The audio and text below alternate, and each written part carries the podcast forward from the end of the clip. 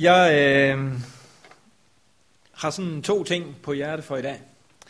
Og øh, jeg kan lige så godt advare jer, at det, det der går længe ind, I hørte den første bibelsted i det her prædiken. Jeg har holdt nogle prædikener her i december, hvor jeg har gået en del ud fra nogle skriftsteder og gået lidt ind i dem. Og i dag så har jeg taget mig den frihed og dele nogle tanker med jer. Nogle tanker for det nye år, og nogle tanker for, hvad vi står over for i, i foråret, og hvad jeg sådan tænker om det. Så det vil jeg bruge lidt af min, min prædiken på i dag. Og øh, den anden ting, jeg skal sige noget om, det er... Ja, det er noget andet. Det kommer vi til, når det er der.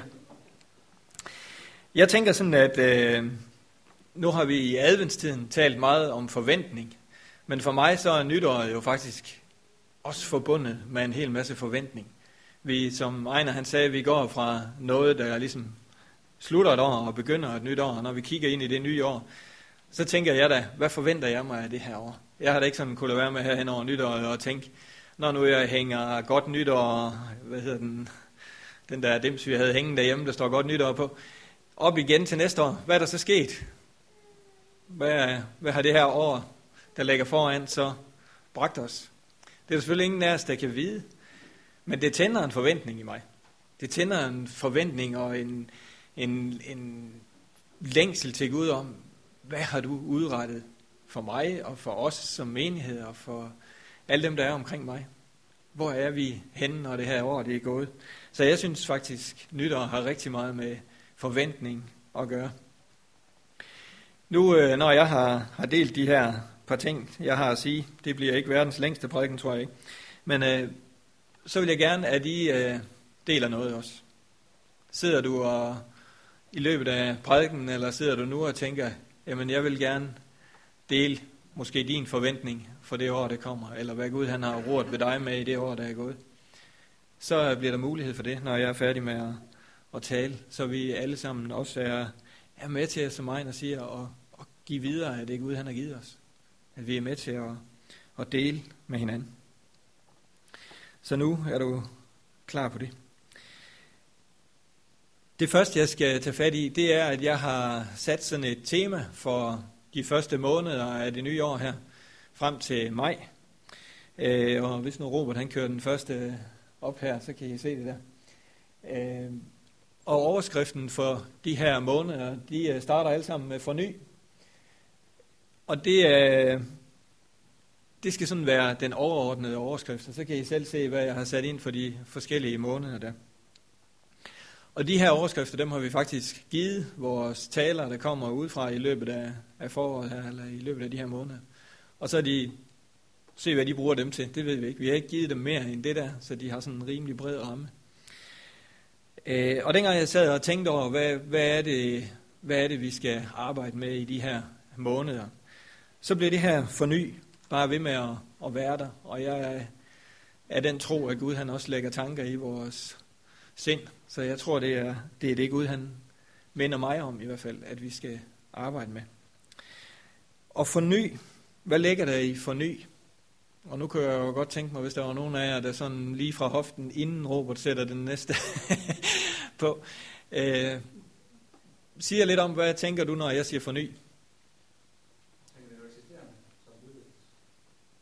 Det er et bud. Noget eksisterende, som udvikles. Som forandres. Forvandling. Genskabt. Ja. Okay.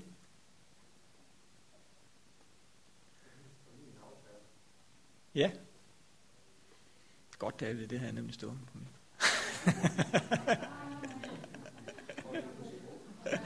ja. Så. Ja, så kan jeg råbe godt få lov at sætte den næste på. Jeg skal bare lige være sikker på, at det, jeg har skrevet, det var sådan nogenlunde rigtigt. Ja. Jeg har kigget i ordbogen, så jeg har snydt lidt. Der står, at øh, forny, det betyder sætte i ny og bedre stand. Renovere. Bygge på noget, der allerede er der. Så jeg må jo sige stor ros til, at I ramte jo rimeligt, hvad forny det betyder. Det havde jeg nu også forventet, at I ville. Øh, men det er, det er ligesom tanken bag ved de her ord. Og hvis nu øh, Robert han kører tilbage til den første slide igen, så, så skal vi have den her tanke om at renovere, sætte i bedre stand, bygge på noget eksisterende. Den skal vi have med ind omkring de andre ord, der står bagved. Det er ikke sådan, at jeg tænker, at vi tager alt det gamle, skrotter det og sætter noget nyt ind. Det er meget vigtigt, at vi øh, ligesom har den tanke med. Vi fornyer noget, som allerede er der. Vi bygger videre på noget, som allerede er der. Vi ændrer ikke det grundlæggende, men bygger videre på det. Øh, og nu er jeg nødt til at vise jer den her. Det er min nye bibel. Jeg ved ikke, om jeg har lagt mærke til, at jeg har haft sådan et par stykker, der har været rimelig meget ved at gå i stykker og sat sammen med gaffatape og lidt forskelligt. Så nu har jeg fået en ny i julegave af min kone. Og jeg var faktisk lidt glad, dengang jeg åbnede den, for jeg havde frygtet, at det var sådan en med kæmpe stor skrift i, men det var det dog ikke. så det er derfor, jeg har brillerne med. Ikke også? Det var ikke sådan en pensionistbibel. Øh, men det her, det er jo fornyelse for mig. Det er jo det er fornyelse. Jeg har fået en ny bibel. Men det, der er inde i, det er jo faktisk det samme. Det bygger på det samme. Bibelen, den er, den er blevet fornyet. Og faktisk synes jeg, det var lidt fantastisk at åbne sådan en bibel. Der var ingen krøllede sider. Der var ingen sider, der var blevet regn drøbet, fordi man havde været ude med sin bibel. Der var ingen, ingen sider, hvor der forud i indtaget var, var hvad hedder det, streget noget ud eller sådan noget. Det er selvfølgelig en god ting at have nogle ting, som man gør Bibelen personlig, ikke? Og så det bliver den her forhåbentlig også på et eller andet tidspunkt. Men den blev ligesom fornyet, ikke også? Jeg kunne tage den og åbne den, og så kunne det starte fra ny af. Men det var jo den samme budskab. Det går jeg ud fra, jeg har ikke læst det hele endnu. Men det er, det er det samme budskab, det bygger på. Det er jo noget eksisterende, det bygger på. Øh, og hvis vi sådan skal prøve at sige, hvad, hvorhen finder vi ordet forny, øh, så kan vi sige, at jeg har fået en fornyet tro på. Det er sådan en talemåde. Jeg har fået en ny fornyet tro på, at Brøndby bliver i Superligaen, hvis det er det, man går op i. Man har fået en fornyet tro på et eller andet. Og det tror jeg også, vi kan få på Gud. Jeg tror faktisk, Gud han ønsker at forny vores tro løbende igen og igen. Det er ikke sådan en, en stationær ting. Gud han ønsker at forny den. Øh, eller vi kan få fornyet kørekortet. Nu er Leo her ikke lige i dag, men ellers har jeg lige tænkt den til ham. Øh, vi kan få fornyet kørekortet, ikke også? Vi kan få noget, der allerede er der. Noget, som vi faktisk har fornyet, gjort gyldigt igen. Og så tror jeg også, det er med sandhederne i Bibelen. At vi kan få dem fornyet. De kan få fornyet værdi og kraft for os. og som vi kan se der, så kører vi det her øh, tema frem til maj. Og jeg skrev en menighedsweekend dernede. Det er for, øh, fra nu af til maj, der skal I ikke høre om andet hver søndag for mig, end vi skal have en rigtig god menighedsweekend. Vi har jo flyttet vores menighedsweekend frem til weekenden den 2. til 4. maj. Øh, og vi får besøg af Solfrit Kvist. Og det er bare, det glæder jeg mig helt vildt til. Solfrit Kvist er fra Umo og har været i Danmark i mange år, er egentlig nordmand. Øh, det skal I ikke frygte for, hun snakker rigtig godt dansk i forhold til mange nordmænd. Øh, ikke svært at forstå. Hun var på Missionsforbundets sommerstævne i år også, og gjorde et stort indtryk på mig, da jeg hørte hende i hvert fald. Jeg ved, at Christine var der også, og måske også andre. Hun har en, en kæmpe stor tjeneste i at formidle Guds ånd. Øh, og jeg, jeg, jeg har bare den oplevelse af Solfrid, at når man står ved siden af hende, så kan man mærke Guds ånd. Hun behøver faktisk ikke engang rigtig at sige noget. Øh, så det, det, det håber jeg virkelig på, at vi øh, får en rigtig god flok med på meningsweekend. På Solbakken. Vi har virkelig fornyet vores meningsweekend. Øh, ja. Det var, det, var, det var det første, jeg skulle sige noget om. Temaet for foråret. Jeg skal ikke tale en hel masse om det, der står øh, for januar her. Der kommer nogle rigtig gode taler, tror jeg, hen over januar siger noget om det. Jeg har lyst til at øh, introducere noget for nogle af jer, og genopfriske noget for nogle andre, som kender det på forhånd. Øh, jeg vil gerne præsentere en måde og et redskab til at tænke på nogle ting, som er symboliseret ved en trekant. Jeg ved ikke, har nogen af jer stødt på life shapes og forskellige øh, geometriske figurer, der kan hjælpe os til at tænke noget omkring Gud.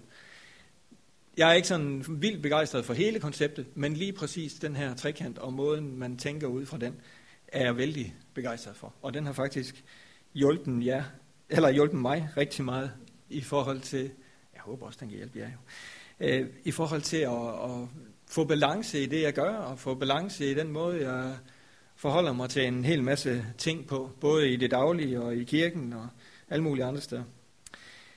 Jeg er sådan en type, der har en hel masse gode idéer, og kan nemt komme op med en masse forslag om, at jamen, vi kunne også gøre sådan, og var det ingen idé at gøre sådan, og kunne vi ikke også gøre sådan og sådan. Og indimellem, så kan det faktisk for mig selv godt være lidt svært at sortere i, hvad, hvad er det her har gang på jorden? Hvad er det her har bedst af at blive liggende og ikke blive til noget? Og hvad har bedst af at vente? Og hvad har bedst af at, at få en anden form end lige præcis den idé, jeg havde? Og der har den her trekant været en rigtig god hjælp for mig til at finde balancen i det.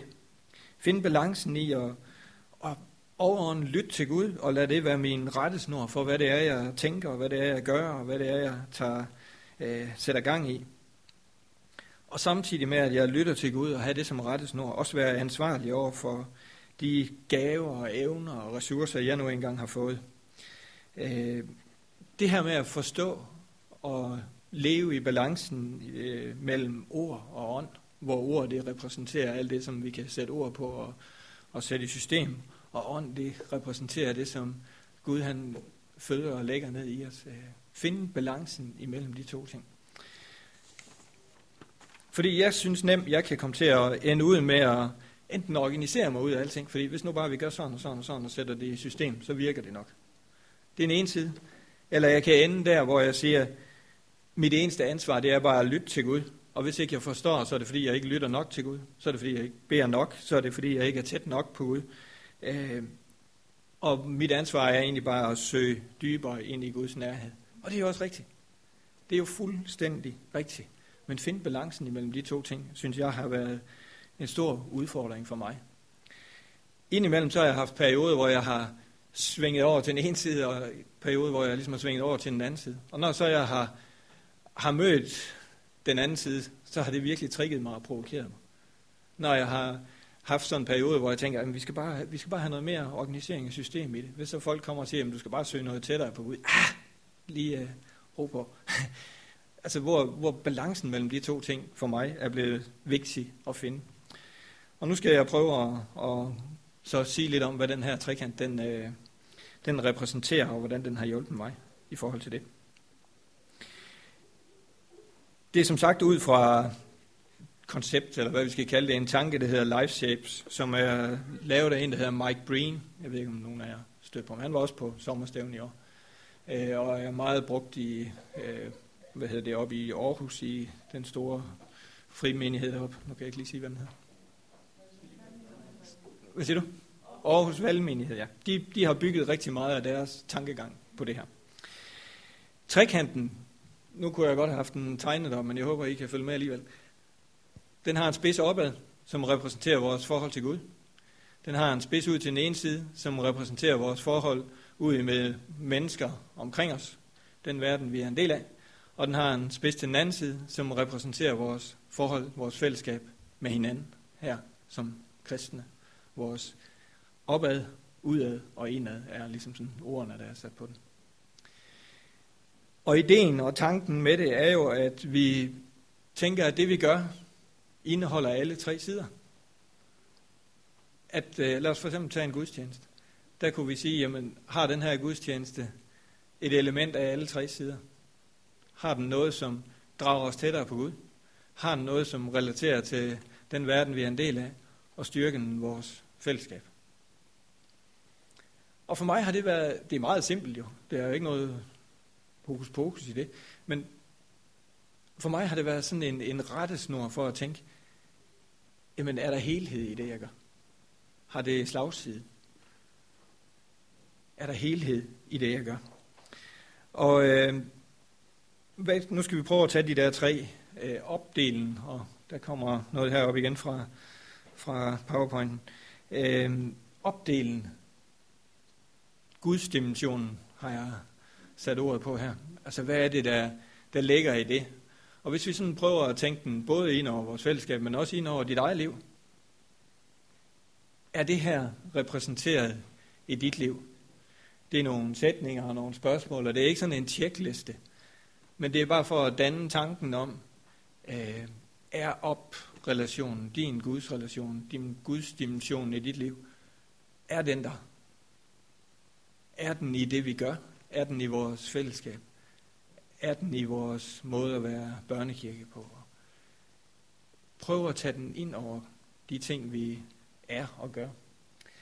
Øh, og jeg skal ikke sætte rammer om, hvad et nært forhold til Gud er, eller hvad det er at have en, et, et, en gudsdimension i ens liv. Det er slet ikke min mening eller min tanke. Men jeg tror på, at alle mennesker har evnen til at mærke, om vi har et forhold til Gud eller ej. Det tror jeg simpelthen, at vi alle sammen er udstyret med evnen til, at vi kan mærke, om vi er på vej mod Gud, tæt på Gud, eller vi er på vej væk fra Gud. Hvis vi giver os selv lov til at mærke efter. Hvis vi tænker efter, hvor er jeg på vej hen? Hvordan er mit forhold til Gud? Og jeg tror faktisk, det gælder, om vi har sagt ja til at tro, eller vi ikke har sagt ja til at tro. Så tror jeg, det er noget grundlæggende, Gud han har lagt ned i os, at vi kan mærke, om relationen til ham er der eller ej. Så opdelen af den her trekant handler om Gud. Og I kender godt de der, man kan spille på, sådan en triangel. Ding. Den hænger i sådan en snor. Og den, den snor, den forbindelse, det tænker jeg, men det er vores forbindelse til Gud. Og når så du slår på den triangel, og den hænger i den snor, så giver den lyd. Men hvis nu du fjerner snoren imellem og bare tager fat i den og slår på den, så lyder den død. Og det, det er sådan et godt billede for mig på, at vores relation til Gud er det, der giver alt andet lyd. Er det, der giver alt andet øh, udtryk og får os til at lyde, som vi skal. Lyde, som det var tænkt, at vi rammer tonen i livet. Opdelen. Inddelen. Hov, oh, nu faldt de der. Inddelen. Øh, der tænker jeg, virker det, jeg har gang i, så det styrker fællesskabet med mennesker omkring mig. Det er den idé, jeg nu får. Har den de her elementer i sig? Gør den, at kærligheden til mine medmennesker, eller mine medkristne, bliver større? Er den til velsignelse? Øh, får jeg, finder jeg hvile i, i det, jeg har gang i?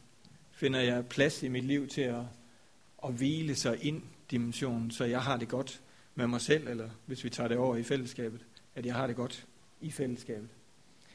Og igen, det er ikke nogen tjekliste, det er bare for at spore os ind på, på tankegangen. Øh, og inddelen, den tror jeg faktisk også, vi er, vi sådan er forholdsvis gode til, sådan som fællesskab, som menighed. At vi relaterer til hinanden, at vi øh, får taget hånd om hinanden, og vi har et fællesskab, der, der fungerer. Øh, men det er vigtigt at være opmærksom på. Det kommer nemlig ikke af sig selv, tror jeg ikke. Og det gør det heller ikke for vores, for vores eget inddel. Mærker vi efter, om jeg har det godt med den måde, tingene fungerer på, den måde, jeg lever på. Er der nogle ting, der kunne ændres for mig, så jeg fik øh, det bedre med mig selv? Inddelen, hvor det er min egen del, det går på. Og så den sidste, som hedder uddelen, eller her er omverdens dimension. Øh, det jeg gør, rækker det ud til andre. Øh, mit liv eller vores kirke, rækker den ud til andre.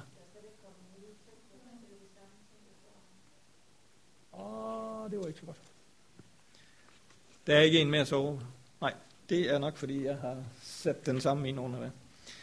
Øh, dem kan jeg lige tage for jer. Sådan, øh. Og når det handler om, om ud, om omverdenen omkring os, det er så, øh, deler jeg min tro med andre. Sætter jeg tid af til at være sammen med nogen, hvor jeg har en mulighed for at få lov til at fortælle dem, hvad Gud er for mig. Øh, er jeg stolt af evangeliet, eller skammer jeg mig over det? Og det kan lyde sådan en lille smule provokerende. Men jeg synes faktisk, det er et rigtig godt spørgsmål at stille sig selv en gang imellem. Hvordan tænker jeg om, om evangeliet i forhold til at fortælle andre det? Er vi stolte af det? Eller tænker, ah, ah det, det gemmer vi lige lidt væk. Det er faktisk sådan en, en, en lille udfordring for mig indimellem at sådan sige, jamen jeg er faktisk stolt af det, jeg tror på. Øh, jeg er stolt af, af det, det giver. Jeg er stolt af, at, at det at tro giver mig et fællesskab. Jeg er stolt af at tro på en Gud, der er en kærlig Gud. Jeg er stolt af at tro på en Gud, der var villig til at give alt, hvad han havde for min skyld. Men at jeg får sat det ord på, jeg er stolt af evangeliet, det er faktisk rigtig godt for mig at gøre indimellem. Og få lov til at, og minde mig selv om, at det kan jeg godt være stolt af. Sige til mig selv, at det kan jeg godt være stolt af. Hvis vi tager den her tankegang og tænker den som et redskab, ikke som sådan et å, vi lægger ned over alting, men som et redskab til at få balance i den måde, vi agerer som kirke på, den måde, jeg agerer som enkeltperson på. Tænker den her trekant ind over de idéer, vi får, indeholder den helheden, indeholder den idé, jeg har hele spektret rundt. Det synes jeg faktisk har været, været rigtig godt. Så kan vi jo sige, at de her tre aspekter, de, øh, de kommer til udtryk nogle gange meget i det, vi gør. Så er den ene side meget vægtet, og nogle gange så er den anden side meget vægtet, og så kan vi sådan nogle gange gøre det ene, nogle gange gøre det andet, og nogle gange gøre det tredje. Men faktisk har det været den helt store aha-oplevelse for mig, at tænke, jamen når nu jeg laver en gudstjeneste, når nu jeg gør et eller andet, kan jeg så få alle de her tre ting til at spille sammen på én gang? Så synes jeg faktisk, det bliver rigtig godt. Øh, og uden at rose Eva og jeg, så synes jeg, vi havde en rigtig, rigtig dejlig øh, julecafé, eller hvad vi endte med at kalde den, adventscafé, hvor vi havde bordene og fællesskabet, og hvor der var, jeg ved ikke hvorfor, men der var kommet en hel masse mennesker, som ikke normalt var en del af kirken, og det var rigtig dejligt. Og vi oplevede Lisbeth Lysholm, hun virkelig fik os nærmere på Gud på en, på en rigtig god måde. Så der, der synes jeg, her var simpelthen balance i alle de der tre ting, og det blev en, en rigtig god oplevelse for mig i hvert fald. Øh, og så kan vi så sige, jamen finder vi den her tanke i Bibelen? Har nu har jeg ikke lige som sagt bladret den helt igennem, men er der en tegning af en trekant, der beskriver det her? Nej, det er der jo ikke. Det er jo ikke sådan en, det er jo ikke sådan en tanke, jeg kan slå op og finde fire skriftsteder eller ti skriftsteder, eller et helt afsnit, der siger, det her det er måden at tænke på. Og jeg tror faktisk heller ikke, at Jesus han gik rundt og tænkte, nu skal jeg gøre sådan, sådan, sådan, for at trekanten bliver ud. Det tror jeg faktisk ikke. Men jeg tror, at hvis jeg kigger i min bibel, så kan jeg godt finde det her perspektiv. Så kan jeg godt finde den her tankegang. Øh, og så kan jeg godt, øh, hvad skal vi sige, uden at kan gøre det til sådan et, en bibelsk lov eller sandhed, se den her idé. Og det er faktisk noget af det, der har gjort, at jeg har taget lige præcis den her figur til mig fordi jeg synes, det giver så meget mening i forhold til, hvordan jeg læser min bibel, i forhold til, hvad det er, jeg ser, Bibelen den siger. Øhm, og vi skal prøve at slå op i, i Lukas evangel kapitel 10 og vers 27. Så er den store udfordring jo at finde rundt nu. Øh, Lukas evangeliet kapitel 10 og vers 27 det er egentlig beretningen om den barmhjertige samaritan, øh, lignelsen om den barmhjertige samaritan, hvor der kommer en, en lovkyndig, altså en fariser, og spørger Jesus, hvad skal jeg gøre for at arve evigt liv? Og Jesus siger til ham, hvad står der i loven? Hvad læser du der? Altså han beder ham om at gå tilbage til og se, hvad han, han allerede vidste, fordi han jo vidste, hvad der stod i, i Mosebøgerne og i loven. Og der svarer manden, du skal elske Herren din Gud af hele dit hjerte, og af hele din sjæl, og af hele din styrke, og af hele dit sind, og du skal elske din næste som dig selv. Og det siger Jesus så, ja, det er det rigtige svar. Det her vers, altså et af de vers, som jeg synes lige præcis indeholder alle de her tre dele. Du skal elske Herren din Gud. Op-relation. Du skal elske Gud. Du skal have, øh, hvad skal man sige, forbindelse med Gud, ikke også Øh, øh ja, elske Herren din Gud, det giver sig selv. Af hele hjertet, og af hele din sjæl, og af hele din styrke. En del. Alt det, der er i dig, alt det, du er blevet givet, alt det, som er dig, alt de øh, ting, Gud han har skabt dig med, indad til, skal bruges til at elske Gud. Og du skal elske din næste ud, delen, som dig selv. Og jeg tror, vi kunne, hvis vi satte os ned og kiggede Bibelen igennem og, og fandt, hvor er de tre sider her, de tre vinkler her repræsenteret, så vil vi finde rigtig, rigtig mange steder, hvor det er mønstret. Og jeg tænkte sådan på, på hele Jesu liv. Hvad var det, Jesus han brugte tid på, da han gik på jorden? Ja, hvad brugte han tid på?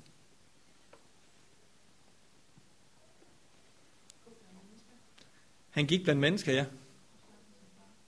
Snak med sin far. Han gik faktisk med to forskellige... Han havde sine disciple, dem som var tæt på ham, som han gik sammen med hver dag, som han var helt tæt på. Men han rakte jo ud til dem, han mødte. Øh, tolleren, der sad oppe i træet, eller kvinden, der kom til ham, eller folkeskaren på de mange tusind. Det brugte han nemlig også rigtig meget tid på, ja. Og det tror jeg var et resultat af, at han mødte dem, og at han havde forbindelse med sin far i himlen. Øh, at han kunne gøre det. Det er fuldstændig rigtigt. Men jeg synes jo, hvis man, man kigger på, hvad Jesus han brugte tid på, så var det lige præcis ting, der handler om de tre dele her. Fællesskabet med sin far i himlen. Tiden med det fællesskab, der var omkring ham, disciplene. Og tiden med mennesker, som han mødte, som han var øh, som han fortalte budskabet til. Øh, jeg håber, du kan, du kan fange tankegangen i det her. Jeg håber, du kan tage det til dig som en eller anden form for hjælp, redskab til at, at få balancen i det. Øh, jeg vil meget, meget nødig have, det bliver sådan et, et omvendt år, vi lægger ned over og siger, jamen nu skal vi have alting til at gå op i den her trekant. Det er ikke meningen. Meningen er, at vi skal bruge det til at forstå lidt mere af, hvordan det var Gud han arbejdede, hvordan det var Jesus han tænkte, at vi skulle blive hele og fortælle hele budskabet. Og jeg håber faktisk, at når nu du sidder til de her øh, gudstjenester, du nu må være til i løbet af foråret, øh, at du tør at tænke den her trekant ind i gudstjenesten og ind i det budskab, du hører, ind i de skriftsteder, du møder, øh, som de her taler, som jeg jo så af god grund ikke ved, hvad jeg vil sige i løbet af foråret, siger om de her emner. Jeg vil meget gerne, at vi får den her tankegang proppet ind under huden, ikke som sådan en, igen, lov, men som en ting, som bare vi, når jeg passer det, jeg har gang i nu her med det. Det skal være min nytårs udfordring til jer. Det kan godt være, at jeg vender tilbage til den, og lige sådan hører, om I kan huske, hvad det står for en gang imellem sådan, i løbet af foråret. og jeg synes også, det kunne være sjovt, hvis der var nogen af jer, der vendte tilbage til mig og sagde, ah, jeg har lige fundet ud af, at den kan virke sådan her, eller det fik mig til at tænke på det her. Eller er du ikke helt ude i skoven med det? Det må du også godt sige til mig. Så skal vi slutte med at bede sammen. Far i himlen, tak fordi, at vi kan få lov til at grænske i dit ord. Vi kan få lov til at læse det, og vi kan få lov til at finde inspiration i det her. Far, tak også fordi, at der er tanker, som bliver lagt ned i os, som du giver os, og som bliver til øh, velsignelse for os, og som bliver til redskaber for os, for at blive endnu mere, ligesom du har tænkt, vi skulle være her. For at vi kan få endnu mere frem af den lyd, du har lagt ned i os, som trianglen, der hænger i snoren med forbindelse til dig her. For jeg beder om, at vi i det her år, der ligger foran os, må få lov til at opleve, at, at det er dig, der giver tonen her. Det er dig, der øh, får lov til at præge det, vi gør, og præge det, vi er som mennesker, og få lov til at forvandle og forny os hele vejen igennem her. Far, tak fordi, at vi, vi ikke skal frygte for at blive fornyet af dig her men vi kan se frem til det med forventning her. Det er ikke en det er ikke noget farligt, men det er en velsignelse til os, at du får lov til at forny os igen og igen her. Amen.